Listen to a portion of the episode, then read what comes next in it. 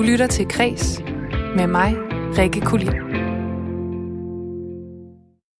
De fleste kender nok Marie Kolkjær Højlund som kvindestemmen på Nephews seneste plade. Står han ved sten for sten Sæt dig på og sing til en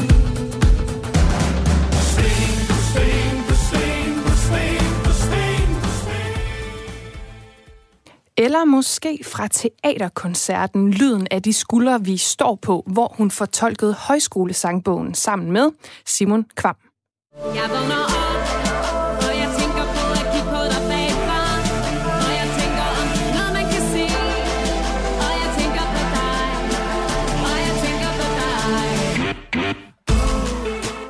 Men øh, nu er Marie Kolkær Højlund gået solo og har under kunstnernavnet KH Marie udgivet et album fuld af beats, poesi og melankoli.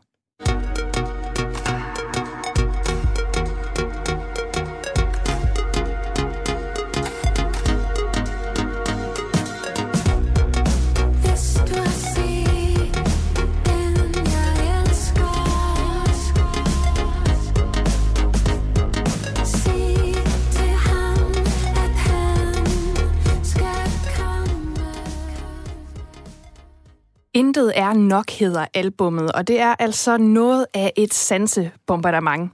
Lige om lidt, der taler jeg med kunstneren selv, og så taler jeg senere med en lydforsker og en formidler af Lydkunstfestivalens Struer Tracks, som Marie Kolkjær Højlund også er en del af. Velkommen til Kreds, der i dag sætter fokus på KH Maries plade Intet er nok. Og så blev årets Danish Rainbow Awards vist i fredags på TV2 Zulu. Jeg har talt med journalist og den ene vært på showet, Abdel Aziz Mahmoud, om showets betydning for LGBT plus miljøet. Og så skal vi også have uddelt ugens inspirationsstafet.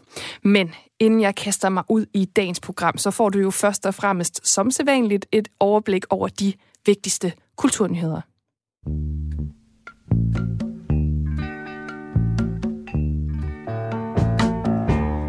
I can see clearly now the rain is gone.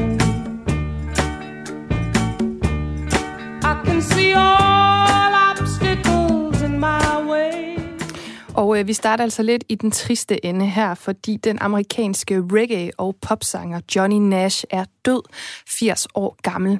Det skriver CNN. Johnny Nash han var især kendt for sangen I Can See Clearly Now fra 1972, som du hørte øh, lidt af lige før, og som toppede den amerikanske hitliste i sin samtid. Og øh, Nash han indledte sin karriere som sanger i 50'erne, og i 1964 der grundlagde han så sammen med Danny Sims pladeselskabet Joda Records. Og året efter der flyttede de til Jamaica, hvor de arbejdede med lokale kunstnere. Og så stiftede han også musikforlaget Cayman Music, hvor han blandt andet skrev kontrakter med Bob Marley. Og ifølge CNN så døde han af naturlige årsager. Johnny Nash her. Men han er desværre ikke den eneste musiker, der netop er gået bort.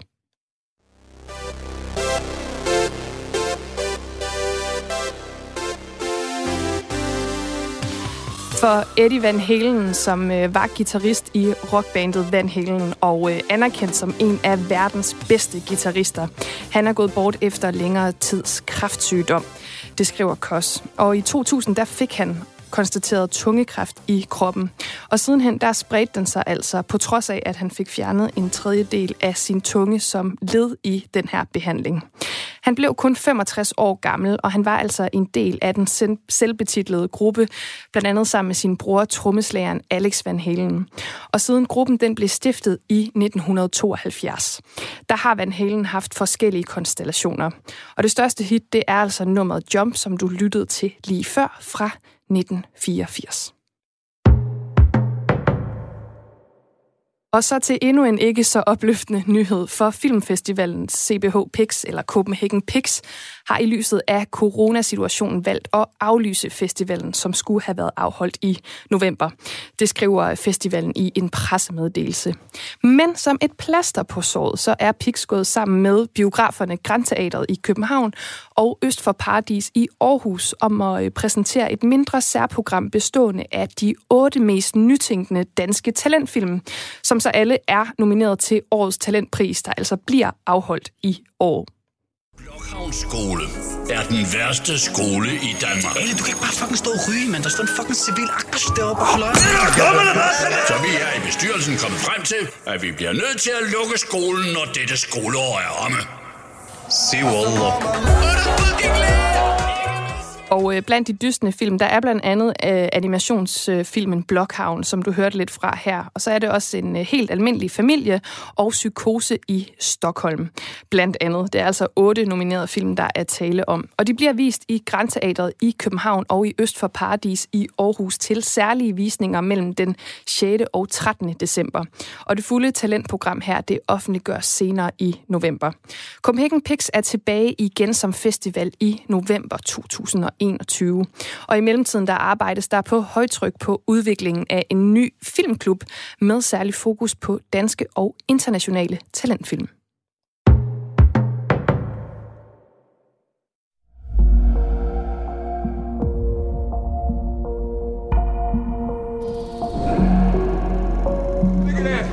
That's waterproof color right there. That's waterproof. Biggest challenge is us. I am cursed with this mentality of competitiveness. Competition is an addiction. Og øh, så til de lidt mere øh, positive nyheder, i hvert fald til alle, der var vilde med Michael Jordan-dokumentaren The Last Dance om den tidligere basketballstjerne, som øh, handlede om Michael Jordans liv både på og uden for banen, og som vi hørte lidt fra her. For succeser, de smitter til synladende i basketballverdenen. Der kommer nemlig en ny dokumentarserie om, om NBA-legenden Irvin Magic Johnson, som vi også øh, lige mødte kort et par gange i The Last Dance. Og øhm, den kommer til at omhandle hans tid som basketspiller, øh, og så øh, til tiden efter, som både iværksætter, sportsdirektør og leder i den sorte aktivistbevægelse. Og så bliver hans øh, HIV-sygdom nok også nævnt i dokumentaren. Og øh, ligesom med The Last Dance, så vil serien her indeholde interviews med både Johnson, hans familie, holdkammerater og hans forretningspartnere. En premiere-dato, det har vi ikke endnu, og det vides heller ikke, hvornår den skal vises, men øh, jeg kunne ikke få nok af The Last Dance, så jeg glæder mig selvfølgelig også til at se den.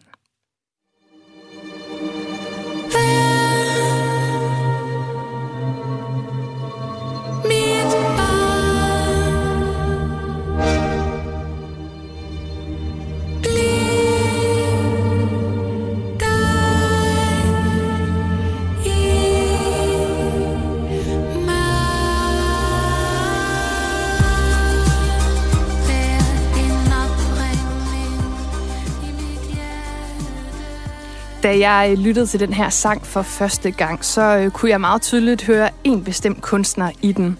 De elektroniske tunge beats, stemmen med både skrøbelighed og styrke, og så en generel fornemmelse af noget kant, som gør det ret svært at genre-klassificere eller sammenligne det med andet end projekter, som hun har lavet før.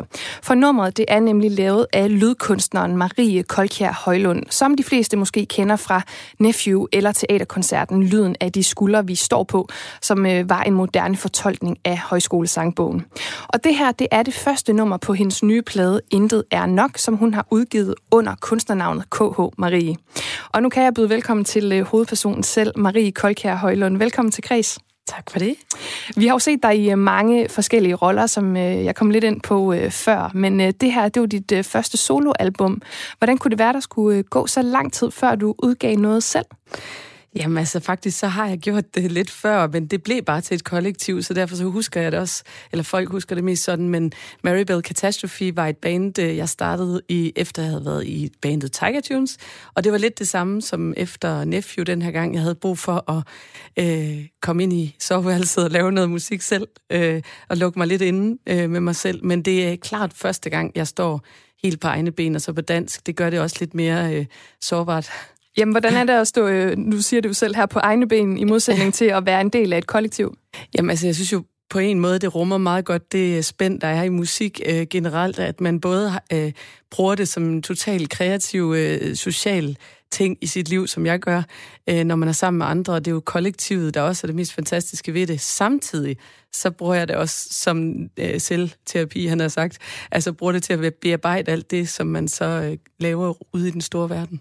Og øh, arbejdet med pladen her, det har jo været en ret lang proces, mm. og øh, du kalder det selv en tematisk plade, fordi alle sangene, de jo ligesom øh, er i det samme univers. Mm. Men øh, vil du ikke sætte lidt ord på, hvilket slags univers det er? Jo, altså det er et univers, der handler om alt det, der øh, sker, når man er forelsket, som jeg synes så spændende i forhold til alt muligt andet. Fordi øh, den tilstand, kan man sige, eller undtagelsestilstand, øh, man er i, den på en eller anden måde forstærker øh, og formindsker ting øh, ude omkring i, i øh, den omgivende verden. Og den, den altså, hvad kan man sige, tilstand, synes jeg er vildt spændende, fordi det også har meget med sanserne at gøre. Lige pludselig så læser man hele verden igennem øh, den her forelskelse, som man lugter og dufter og hører og ser alting igennem det filter ligesom. Altså, hvad var det, der i gang satte den tematik hos dig? Jamen, det var faktisk, fordi jeg engang sang en sang, jeg gik til klassisk sang, og der sang jeg en sang, der hed Sulamit på bjergtoppen øh, fra 1800-tallet, og en, en helt anden musikalsk, øh, ud, et helt andet musikalsk udtryk. Øh, men jeg blev meget interesseret i, hvem hende der Sulamit var, som stod på en bjergtop og sang om sin elskede. Øh, så det var faktisk derfra, jeg fik den her idé til at øh, undersøge, øh, gik lidt ind i den historie, og undersøge det der navn, Sulamit. Jeg synes, det er sådan et meget øh, gådefuldt navn. Og øh, et af det gådfuldt, altså noget, der også slår mig på, på den her plade, det er sådan, ja, det er der også egentlig blevet lagt ret meget vægt på mm. i øh, de anmeldelser, du har fået, nemlig sansligheden. Mm. Og øh, den oplever jeg helt klart også i musikken, og det er også altså, både i musikken selv, men også i teksterne, mm. som er ret poetiske, må man sige. Og øh, det vender vi tilbage til lige om mm. lidt, men hver vinyl, som albumet øh, ud, udgives med, de får en duft med. Yeah. Lad os starte med teksterne. Mm. Dem, øh, dem har du skabt sammen med digteren Morten Søndergaard. Der ligger også det poetiske i det, men øh, vil du sige lidt mere om, hvordan de er blevet til? Ja, altså, jeg har givet Morten den opgave at øh, gå ned i de her, øh, det er faktisk fra højsangen, øh, nogle gamle overleverede kærlighedssange, på en måde øh, ur popsangen eller urkærlighedssangen, der ligger der, og så ligesom gendigte den. Det var ligesom det spurgte jeg Morten om. Og så øh, gik der faktisk flere år før, at han sendte noget tilbage. Og så fik jeg de her gendækninger øh, af de her meget sanselige og erotiske digte. Øhm, og så måtte jeg ligesom gøre, hvad jeg ville med dem, fordi vi har tidligere samarbejdet på den måde, og det er, det er fantastisk sådan have sådan et eller andet lager af sanselighed, som man så bare kan sample og gøre ved, øh, som jeg vil. Og det har været øh, på den måde, jeg har tænkt meget over, hvorfor det har gjort det muligt for mig at gøre det endnu mere synes jeg personligt og privat, igennem hans ord. Det, det synes jeg er ret stærkt på en eller anden måde, fordi det også viser noget om, at det ikke altid, man kan udtrykke sine inderste følelser selv i ord. Det kender jeg altid. Øh, man kan godt føle dem inde i, men lige så snart ja. de skal ud af munden, så bliver det bare Præcis. juks. Ja. Men altså, man kan sige, selvom sangene de er en del af det her samlede univers, så har de jo stadig forskellige udtryk. Mm. Hvordan har du fundet det musikalske udtryk til de her forskellige tekster? Jamen, det er så meget sammen med min musikalske øh, kompagnon øh, Claus Q. Hedegaard Nielsen, som øh, vi bare kalder Q, som jeg egentlig har lavet musik med i 20 år snart. Øhm, og øh, vi har sådan meget sådan en måde, hvor vi også sidder i hver vores by og sender bidder til hinanden. Og så har jeg siddet med de her ord og de her skitser, som øh, Q sendte til mig, og så er jeg simpelthen begyndt at, at stykke dem sammen til nogle sange, øhm, og lavet melodier og tekster og bygget videre på musikken. Så på den måde er det sådan en stor bank af følelser og stemninger, som, som øh, de her øh, sange så er kommet ud af. Og har du hentet inspiration hos øh, andre øh, sangskaber, eller hvor kommer inspirationen ja. fra? Ja, det gør, det gør man jo i høj, eller gør jeg i hvert fald i høj grad øh, hele tiden. Men jeg vil sige, at jeg er også gået lidt tilbage, øh, øh, fordi det danske sprog også på en eller anden måde er noget, der har forankret så meget i mig, da jeg var barn i 80'erne og 90'erne, og, og øh, nogle af de sanger inder, jeg synes, jeg sådan, der, jeg synes var mest følsomme, det var egentlig nogle af dem, der sang mindst følsomt hvis jeg kan sige det på den måde. Altså for eksempel sådan en som Ulla Kold fra et band, der hedder Rock Casino, som jeg ikke ved, om folk de kan huske mere. Men... Nej, det tror jeg godt, vi kan. Ja, godt så. det håber jeg. Ridder, lykke, ridder. Ja, for eksempel. Men hendes stemme var meget sådan på en måde lidt, hun lød som om hun var lidt ligeglad med, at hun sang nogle meget vilde tekster egentlig.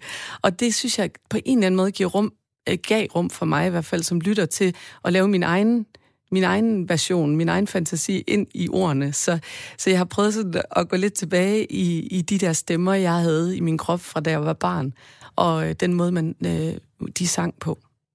Og så er jeg jo simpelthen også ret interesseret i den her duft, som er blevet skabt til ja. vinylen. Prøv lige at fortælle, hvordan det er kommet i stand.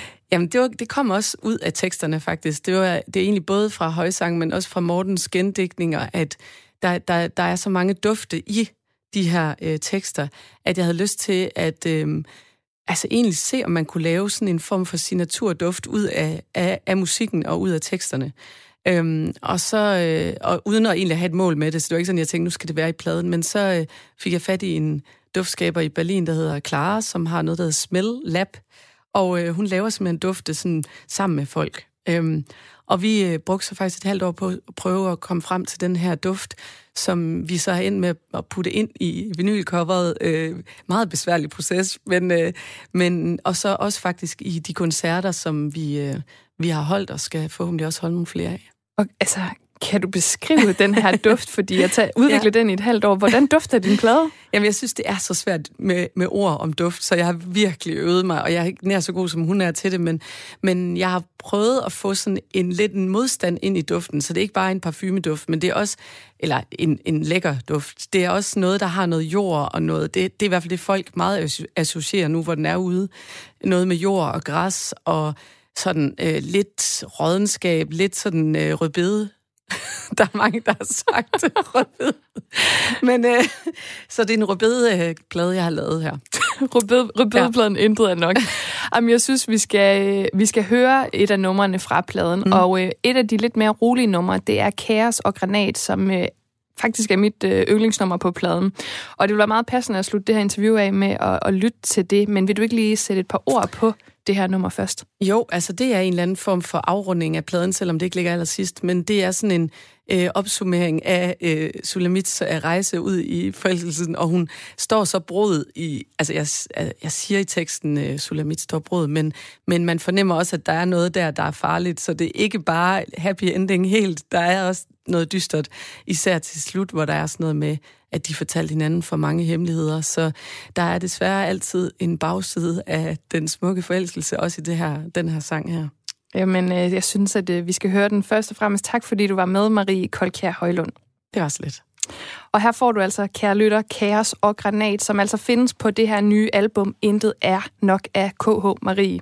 Og den skal altså helst erhverves som øh, vinyl for at få den her fuldbyrdede, rødbede lugtende oplevelse, men ellers så kan den også høre på, høres på Spotify eller andre streamingtjenester.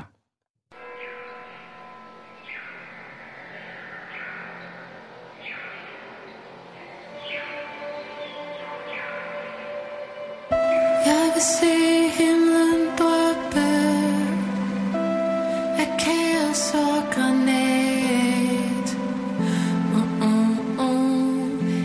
vil vække uh, uh, uh, de sovnes hjerte.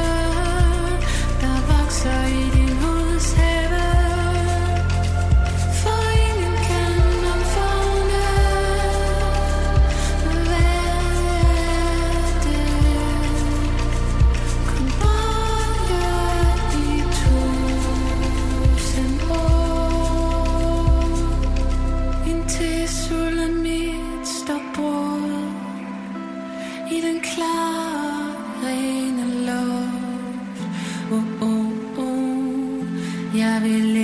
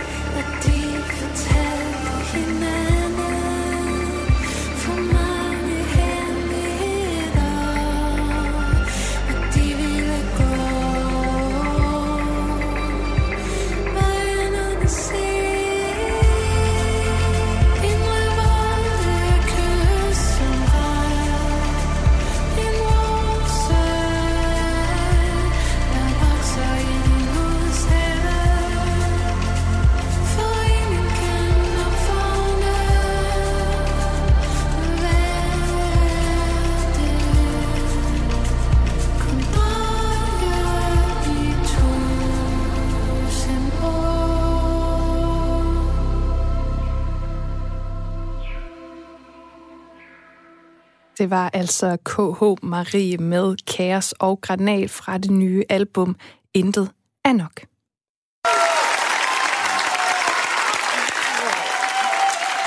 Hold kæft, hvor har vi bare glædet os til at holde en kæmpe fest og uddele en masse vigtige priser.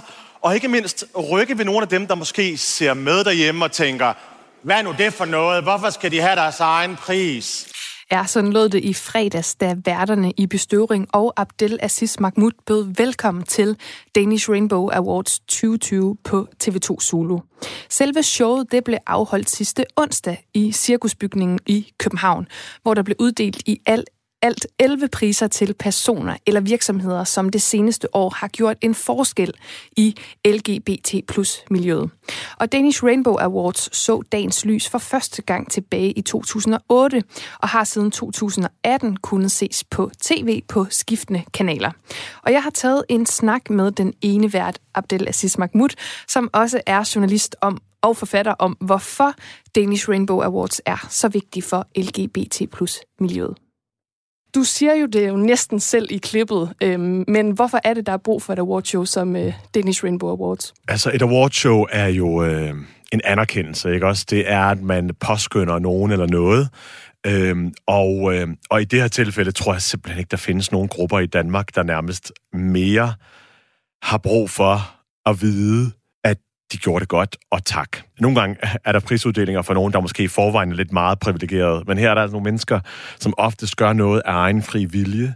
Øh, organisationer, ildsjæle, personer, som øh, bruger sig selv, og har masser af modvind, og i virkeligheden masser på spil. Når man står der på scenen, eller sidder i blandt publikum, som jeg har gjort i forskellige roller det sidste år, den der altså intense stemning af, at hver eneste person, der sidder der, har noget på spil. Dem, der har købt billet, og det har de, de har købt billet, er personer, som har aktier i den her sag. Og det er ikke for at tale andre awardshows ned, men når der er andre awardshows, så er det typisk personer, der gerne vil. Der er fans af nogle af kunstnerne, eller gerne vil se dem optræde og sådan noget. Her der er det simpelthen nogen, der, der, der, har, der har en aktie i dem, der er på, se, på scenen, eller selv virkelig, virkelig har været igennem noget stort. Og du nævner jo det her med, at øhm, i andre awardshows, der er det måske folk, der i forvejen får rigtig meget anerkendelse, som igen bliver set og hørt. Men altså, vil der i din optik være brug for et show som Rainbow Awards, hvis nu LGBT plus miljøet, hvad kan man sige, var repræsenteret ordentligt i de shows, der eksisterer i forvejen? Der er en underrepræsentation af fuldstændig i, i virkelig mange af de ting, øh, og, de, og de steder, steder i kulturlivet, og det kan vi øh, komme ind på, hvorfor det er sådan, for det, det har en, en, en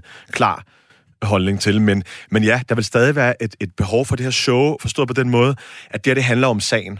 Altså, det handler ikke kun om deres præstationer.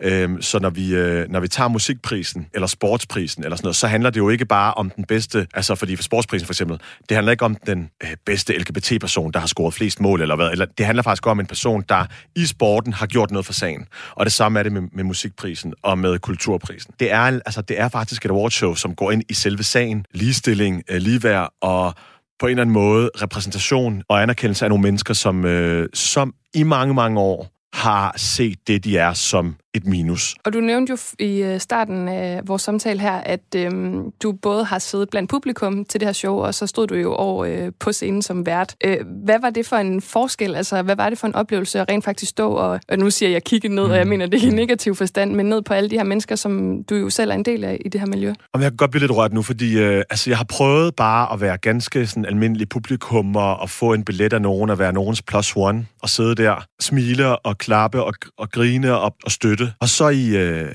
har så også prøvet at vinde årets LGBT-person, og det var i 18. Det var simpelthen ikke en situation, jeg nogensinde har set for mig. Altså, at jeg skulle komme så langt i min egen sag. Og året efter, kraftedeme sidste år, i 19, så står min mor og vinder en pris på scenen. Øh, det er bare den, den generation der, vores forældres generation, specielt dem. Altså, hun er lidt jysk i det, hvis jeg skal sige det sådan. Hun er, det er ikke sådan en, der siger, i mange år har sagt, jeg elsker dig, eller øh, på den måde synes at, forstå, at kan forstå drag queens. Hvad skal de også til for os noget?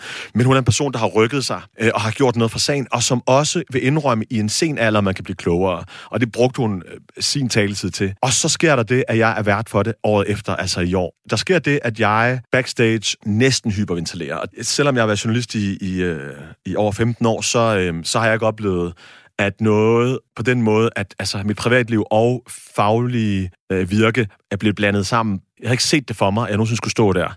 Altså, og, det, og, og, og, så er jeg homo, så jeg elsker glam og shows. Og, og at jeg så skulle stå og være vært på det første show nogensinde for mig, det skulle være det her show.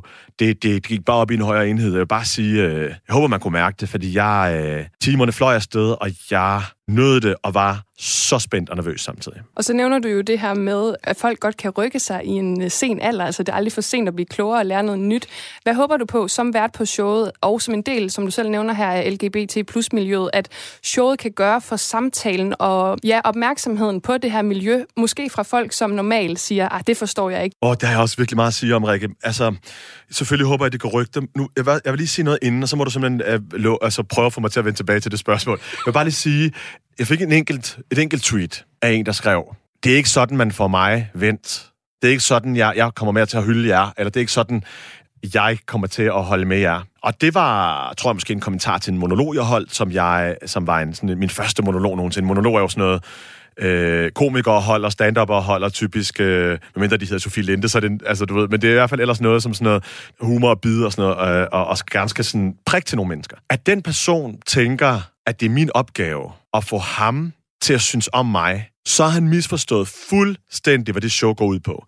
Det er et show, et show, der er lavet til de mennesker og af de mennesker. De er ikke lavet til dig. Du må gerne se med, du må gerne synes noget, men jeg kunne da aldrig som mand drømme om at gå ind til et dameblad og fortælle dem, hvad jeg ikke kunne lide ved deres artikler, hvordan jeg vil skrive et dameblad, hvordan de bør køre deres sag fuldstændig, altså, og så gå igen. Det, det er så off, og det er faktisk et billede på den debat, vi har, identitetsdebatter, identitetspolitikker, øh, som vi diskuterer, om det er nære-debatten, eller sexisme, eller, eller, eller indvandrere, eller kvinder, eller LGBT-personer, hvor nogen, som ikke tilhører den gruppe, skal fortælle dem, hvordan de har det med det. Altså, det er det største sport nogensinde. Og at man ikke forstår det, er mig en gåde. Et er så, at man ikke forstår det. Hvis opgave er det så at få de her mennesker med i virkeligheden? Er det, at man selv skal rykke sig? Altså, jeg hørte en øh, saying den anden dag, som var, vågn op, jeg vil ikke vække dig. Øh, mm. Som var sådan et billede på generelt det der med, når man skal blive klogere i sit liv. Ja. det var min ven, der sagde det til mig. Det er meget rart at vågne op om morgenen af sig selv, i stedet for, at der står et eller andet væggu, eller nogen, der skriger ind i hovedet. Men hvordan, hvordan vågner man så op af sig selv? Ja, og det taler faktisk ned i den øh, kultur, der hedder woke, som er personer, der bare er virkelig vågne hele tiden, og som måske også er lidt træls, synes nogen, ikke? som har de altså, nye rigtige holdninger. Hvad kan man sige? Prøv at høre. Jeg siger ikke, at vi skal rykke de mennesker. Jeg siger lige, den her aften, der har de her mennesker, der kommer op på scenen øh, og får priser og anerkendelse, de har resten af året gjort alt, hvad de kunne for at rykke de mennesker. Og fordi de har været på arbejde de 364 dage, så er der lige en aften, hvor de så kommer op og får noget anerkendelse til den pris, som jo ikke der er ikke nogen penge med. Mange i år havde købt deres egen billetter, fordi corona, og hvad har vi, og der er ikke øh, publikumspladser nok og sådan noget. Så det er bare for at sige det. Hvordan rykker vi så de mennesker? Hvordan vækker vi de mennesker? Det gør vi på hver vores måde. Jeg har gjort det øh, på min måde ved at, ved at vise, at man kan være alt det, jeg er, og også det her, være muslim, være den slags mand, jeg nu er, og være homoseksuel. Der er andre, der gør det på, der, på, på deres egen platforme. Nogle gør det slet ikke, fordi de ikke tør eller føler, at det ikke er deres plads i livet at bruge den til den her sag. Men vi gør det på, på, på forskellige måder. Vi tager kampe hver dag, og den skal tages hver dag.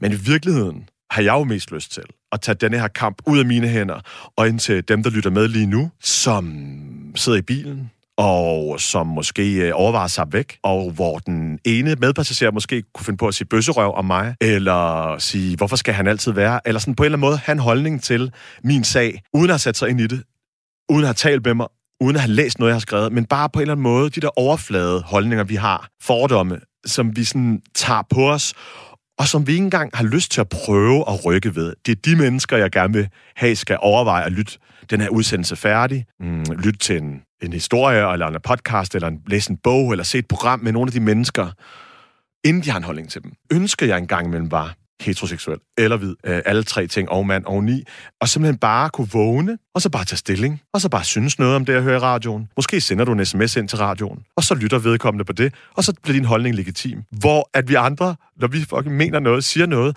så, skal vi, så, bliver det, så bliver det farvet af vores etnicitet, eller køn, eller seksualitet, eller noget andet. Det bliver, fordi jeg er ham der, jeg siger tingene. Det er en anden snak, men jeg siger bare, og lyt nu til dem, som, du, altså, som ved noget om deres egen sag. Og det sted, man kunne starte, hvis nu man ikke har set showet, det er jo at gå ind og se det, fordi det ligger inde på TV2 Play, ja. og, øh, og lytte til folk. Og det skal vi faktisk gøre nu, fordi ja. udover at man i showet her uddeler en masse priser, så er der, og du har selv været inde på det, som i mange andre shows, der er værtsmonologer og optrædener og sketches, og øh, så er der også små historier, som eksempelvis den her. Hvornår vidste du, at du var anderledes? Siden jeg var født, har jeg altid opført mig som en dreng. Jeg har aldrig set mig som en pige. Da jeg mindre havde jeg sådan pagehår her til. Jeg tror, hun sagt så klippede det. Hvorfor kunne du bare ikke være en pige dengang? Det var jeg slet ikke øh, stærk nok til.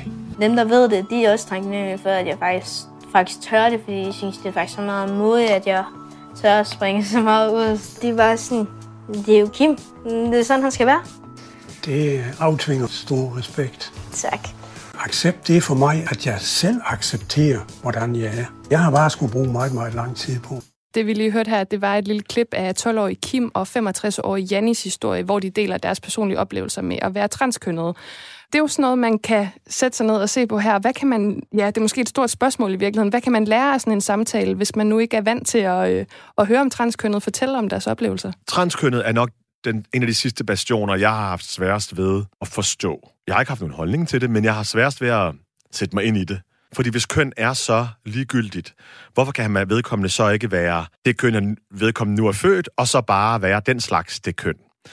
Men jeg vil bare sige, at øh, så ser man sådan et indslag her, og så siger man bare, okay, luk røven op, del. Altså, der, hold kæft, mand. Det er tydeligt, de er, de er det, de er. Altså, det er de bare. Der kører jo den der debat om, om, øh, om, om øh, juridiske øh, kønsskifte, ikke? Og børn og sådan noget, og hvad kan de det, ved de noget. Og, og det er bare så mange mennesker, der har så, holdninger til det, så mange holdninger til den sag, og de har bare ikke engang, har de set det her klip? Altså har de set 12-årige Kim for altså, sige, jeg er glad nu? Han har ikke fået en operation endnu. Han har ikke, øh, han har ikke taget hormoner eller noget. Han ved, nu bliver han bare behandlet, som det han gerne vil behandles. Og han siger, jeg er glad. Hvorfor bliver du ked af det? Jeg synes, det her er lige præcis sådan noget her. Så om det her show ikke er til heteroseksuelle, men kun er til LGBT plus personer, altså ved du hvad, der sker også det ved det, at øh, de andre år, at det, at det, har, det har været en prisuddeling, som kun har været, som ikke er blevet sendt på tv. Så nu bliver den sendt på Zulu, men det er stadig en prisuddeling, som ejer sig selv, og som, som selv. Og der tror jeg, at det her det er et af de indslag, som man nok, der er man nok på Zulus vegne tænkt, der skal også lige være noget, som man kan ramme lidt bredt. Fordi der sidder en masse transkønnede i salen og godt ved, øh, ja, ja, sådan er det jo bare. Der er også et øjeblik, hvor fodboldlandsholds øh, målmands landsholdstræner, er det et ord? Øh, Lars det Høgh, kan det blive. øh, øh, Lars Høgh øh, også kommer op og fortæller, du ved, at han er homoseksuelle venner og sådan noget, hvor nogle af os bare så, okay, det er jo ikke vildt at have homoseksuelle venner, men det var faktisk en rigtig fin tale, og jeg synes bare, jamen selvfølgelig, altså selvfølgelig må flertallet godt se med her og lade sig inspirere, og jeg tror, eller lade sig motivere, eller med, til, til, til, til at rykke et andet sted hen i deres eget liv. Øh, men her er det, og det, og det synes jeg var et rigtig fint eksempel på. Og så lad os lige slutte af her til sidst, fordi du nævner jo, at man kan være mange forskellige steder. Det synes jeg også, de her øh, to eksempler, du lige kom med her, er øh, beviser på jeg jo egentlig er ikke så målorienteret selv, øh, men jeg kan godt lide at drømme. Altså, hvad er den ultimative drøm? Er det, at LGBT plus bliver så godt repræsenteret både i kulturen, både i alting, at det simpelthen ikke er nødvendigt med et show længere, eller at showet egentlig bare vokser sig større og bredere, og at folk hopper med på, lidt ligesom Pride i virkeligheden, og hopper med på at hylde? Altså, hvad, hvad er den ultimative drøm? Altså, øh, repræsentation er virkelig en sag for sig. Øh, jeg vil jo bare gerne have accept altså, og respekt. Skal vi starte der? Altså, øh, alle steder. Og så bliver, bliver, bliver priden eller awardshows så øh, unødvendige? Det tror jeg ikke. For minoriteter øh, har behov for klubber og steder at samles om, og det har faktisk ikke noget at gøre med at ekskludere det store. Det er simpelthen bare, altså ligesom kvinder og mænd og andre, Øh, grupper har behov for at spejle sig i folk, der ligner en, og kunne være i et frirum. Så, så det er, altså, lad os bare sige, så lad os bare sige, at vi når i mål med alt i Danmark. Jamen, så vil der være den store verden, vi stadig skal hjælpe øh, og være noget for. Og det gjorde vi også i showet, hvis man øh, øh, ikke så det. Der var vi også i udlandet, det var jeg i hvert fald. Så nej, altså minoriteter vil altid have, tror jeg, et behov for et rum. Det sagde altså Abdel Aziz Mahmoud, journalist og den ene vært på årets Danish Rainbow Awards, som altså kan ses på TV2 Play, hvis ikke man så øh, showet på Zulu. Du lytter til Kres med mig, Rikke Kulin.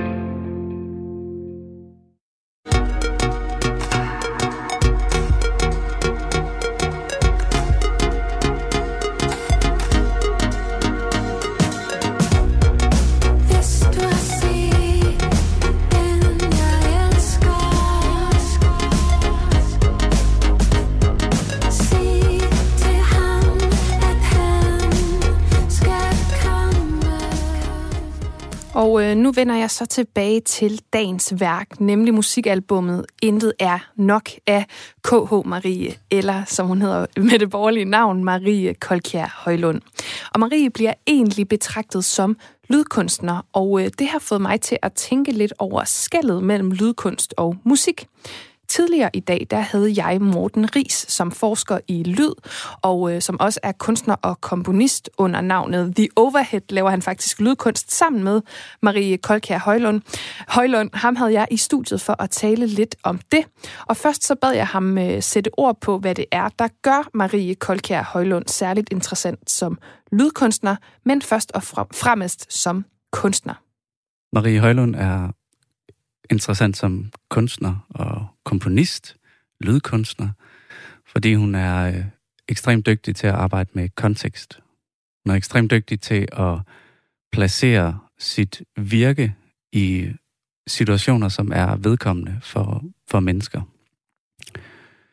Og på mange måder så er det jo det, der er den fornemmeste opgave som, som kunstner. Det er at lave noget, som er vedkommende. Noget, der taler til en. Og det gør Marie i, i utrolig stor grad. At de ting, hun, hun, hun arbejder med, om det er øh, lydkunstinstallationer, eller om det er mere sådan traditionel musik, der bliver udgivet på en, på en LP, eller det er til koncerter, at det altid har en, en nerve af vedkommenhed. Og det tror jeg rigtig meget hænger sammen med den fornemmelse for kontekst, hun, hun arbejder ind i. Og den der kontekst, det kan eksempelvis være, at musik er ikke bare noget, vi oplever med ørerne. Musik er noget, vi oplever med hele vores krop.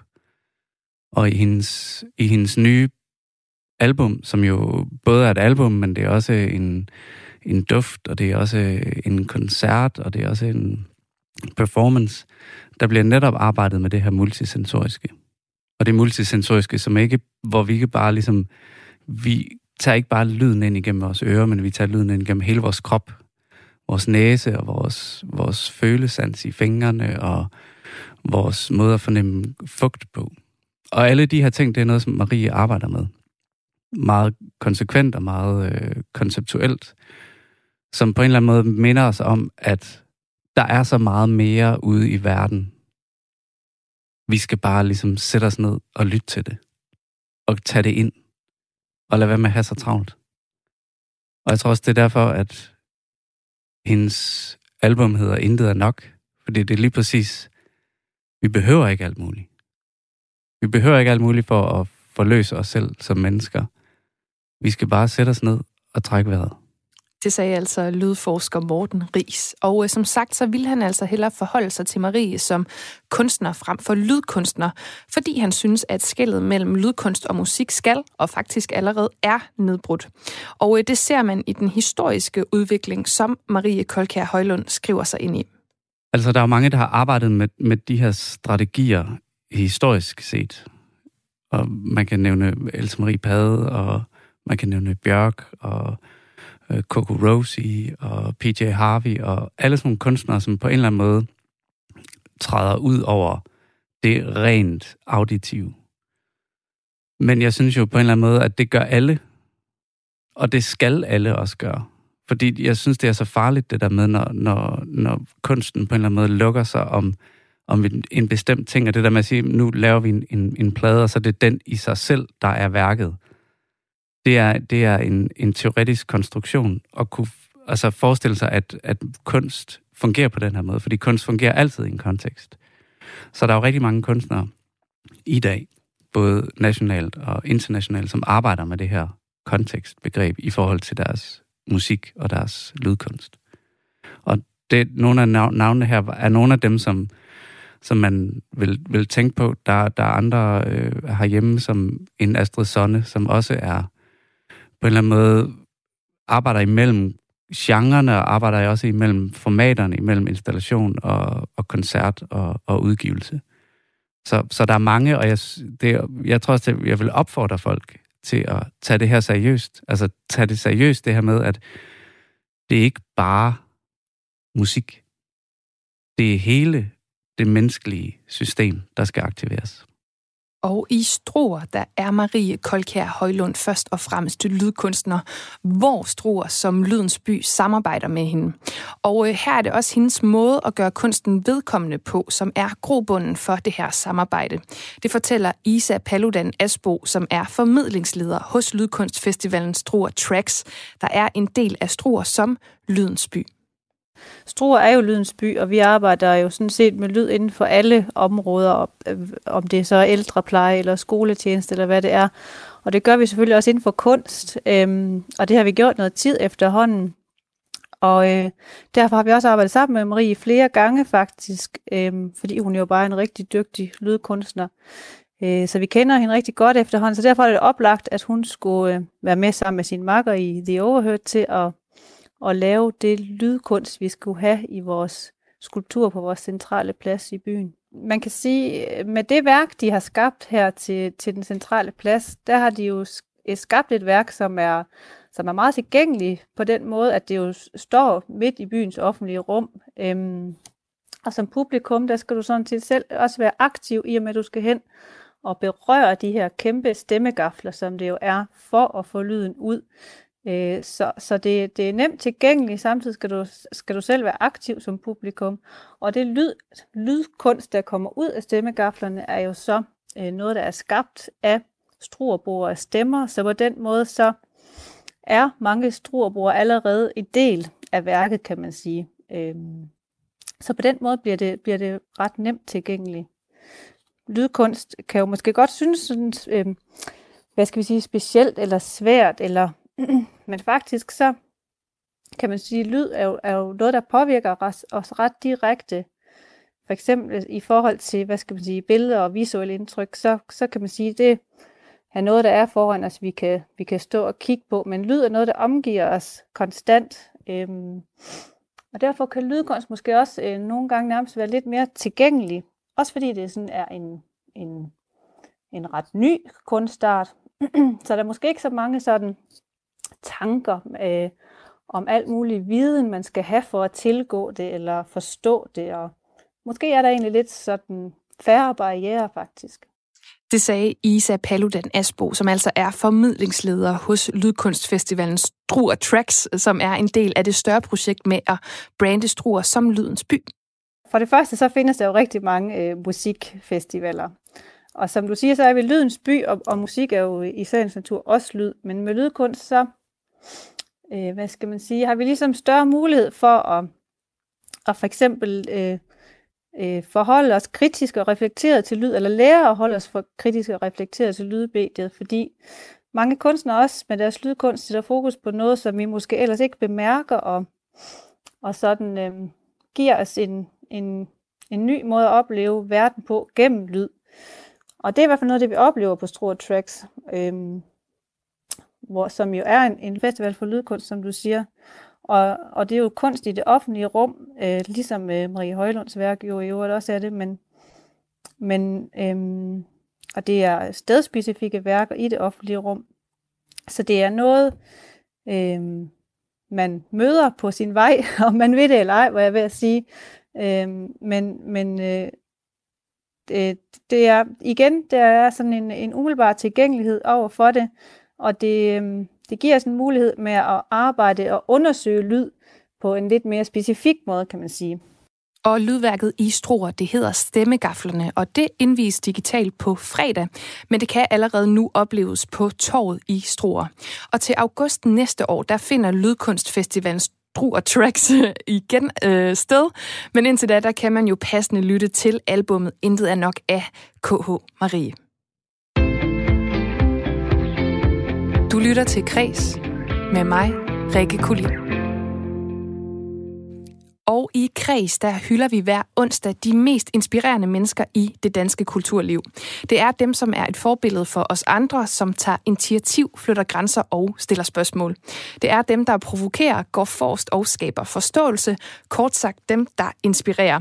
Og dagens inspirationsstafet, den går til dig, Jesper Kemp, booker og koncertarrangør ved Bullet Booking. Velkommen til Kreds. Tak skal du have. Tak for det, og det fine ord. Jamen selvfølgelig, og ved du, hvad du får med på vejen, Jesper? Du får også lige den her.